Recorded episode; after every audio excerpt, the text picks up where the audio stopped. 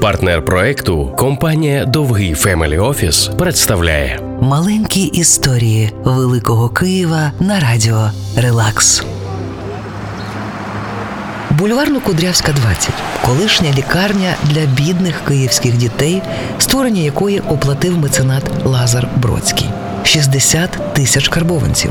Київський модернізований романо-готичний стиль. На ці кошти у ті часи могли рік прожити майже 200 студентів. І саме цей будинок остаточно зробив із Михайла Артинова нову зірку київського урбаністичного дизайну.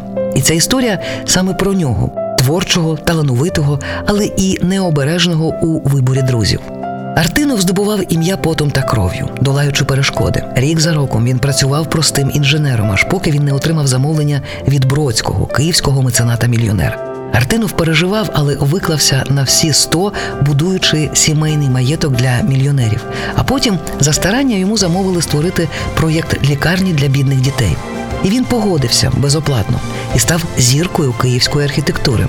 Аж раптом Бродський, один із головних замовників архітектора, викидає його із чергового проєкту.